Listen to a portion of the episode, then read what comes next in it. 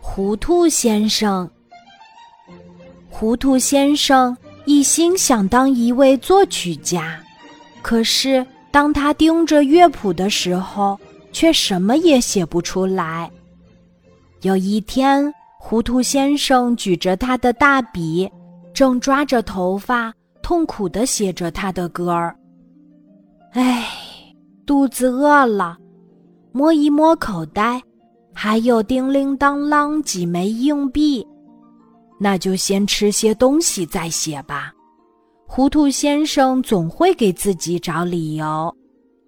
糊涂先生把大笔架在肩膀上，像扛了一支枪，走到楼下，准备穿过马路去买面包。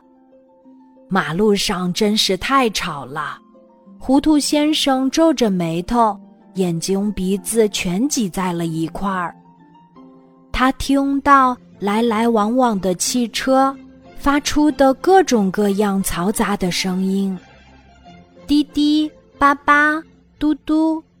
就在过斑马线的时候，糊涂先生不小心摔了一跤，口袋里的硬币全滚了出来。糊涂先生蹲在地上捡他的硬币。哎。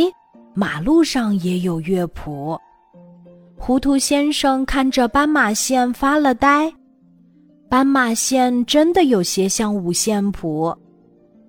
哦，只是一张空白的乐谱，怪不得这些汽车全在胡乱唱着歌儿。糊涂先生毫不糊涂地抓起他的大笔，刷刷刷，在斑马线上写满了音符。最后写上对歌曲的要求，轻快的、活泼的。糊涂先生做完这一切，地上的硬币也全部捡了起来，肚子更加饿了，买面包去。糊涂先生一头冲进面包店。马路上还是这样热闹，一辆红色巴士。在糊涂先生谱了曲的斑马线前面停了下来，巴士看见马路上的歌儿，说：“真是一首快乐的歌儿。”说完就跟着乐曲唱了起来。真是一首轻松的歌儿。又一辆蓝色小汽车唱起了歌儿。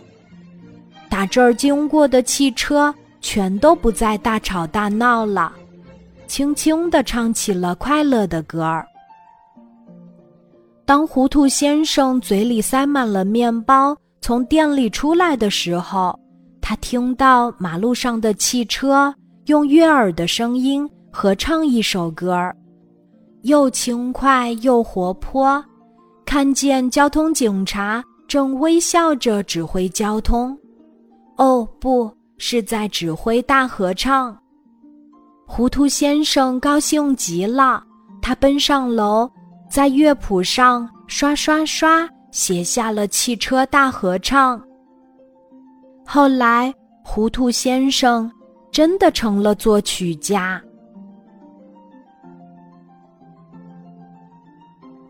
今天的故事就讲到这里，记得在喜马拉雅 APP 搜索“晚安妈妈”，每天晚上八点。我都会在喜马拉雅等你，小宝贝，睡吧，晚安。